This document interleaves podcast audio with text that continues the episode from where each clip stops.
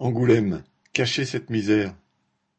Mercredi vingt-six juillet, quatre-vingts personnes se sont réunies devant l'hôtel de ville d'Angoulême pour protester contre un arrêt honteux du maire que des associations attaquent au tribunal administratif.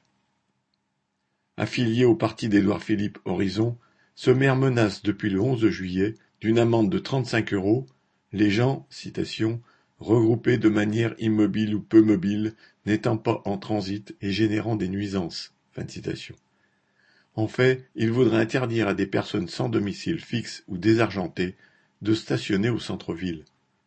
Ce même maire a fait grillager il y a quelques années des bancs publics pour les rendre impraticables aux SDF. Là, il récidive pour plaire à son électorat le plus réactionnaire qui trouve normal de faire la chasse aux pauvres.